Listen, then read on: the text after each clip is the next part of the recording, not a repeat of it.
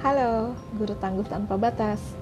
Nah, hari ini saya mau cerita sedikit tentang apakah dari dulu cita-citanya menjadi guru TK atau memang akhirnya jalan hidup atau takdir membawa saya menjadi guru TK. Kalau dari keluarga besar itu adalah hampir semuanya adalah pendidik.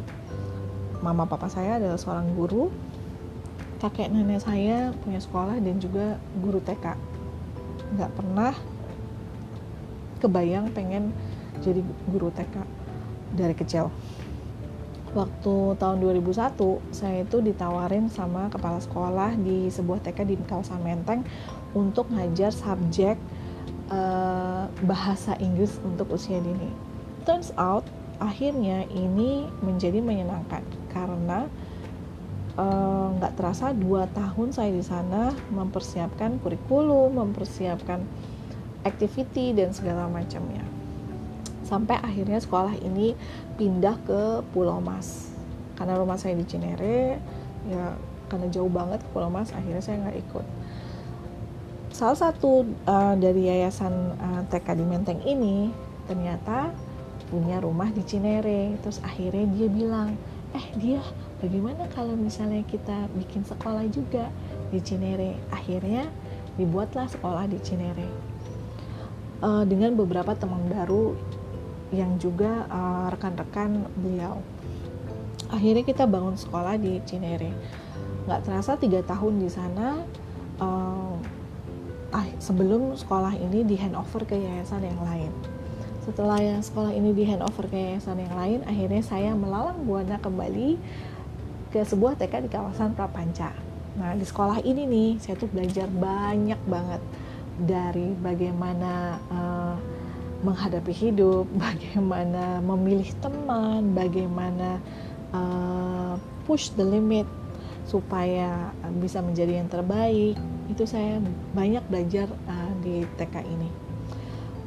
Dan setelah hampir mungkin hampir enam tahun di sana, akhirnya saya pindah ke sebuah TK di kawasan BSD sampai hampir 9 tahun masuk tahun ke-9 di uh, sekolah ini. Kalau dihitung-hitung sebenarnya mungkin hampir 20 tahun ya ngajar di TK uh, eh, dan luar biasa sebenarnya. Apakah pernah bosan sih? Bosan sih? Enggak ya soalnya saya tuh pernah nyoba ngajar yang usianya lebih dewasa. Jadi saya pernah jadi dosen di kawasan uh, Bogor dulu ngajar guru-guru untuk S1 PAUD. Kalau dilihat-lihat kalau diperhatikan dan ditimbang-timbang kayaknya lebih enak ngajar yang usia dini sebenarnya dibandingin yang dewasa. Jadi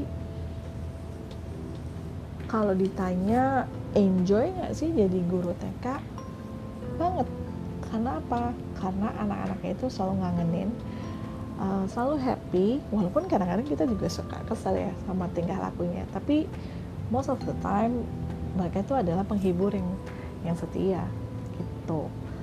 Um, jadi kalau misalnya disuruh milih apakah akan terus menjadi guru TK 100% iya deh masih pengen tetap ngajar atau tetap berada di dunia PAUD dan TK. Kalau teman-teman gimana? Nanti kita akan share ya di episode berikutnya. Sampai jumpa, guru tangguh tanpa batas. thank you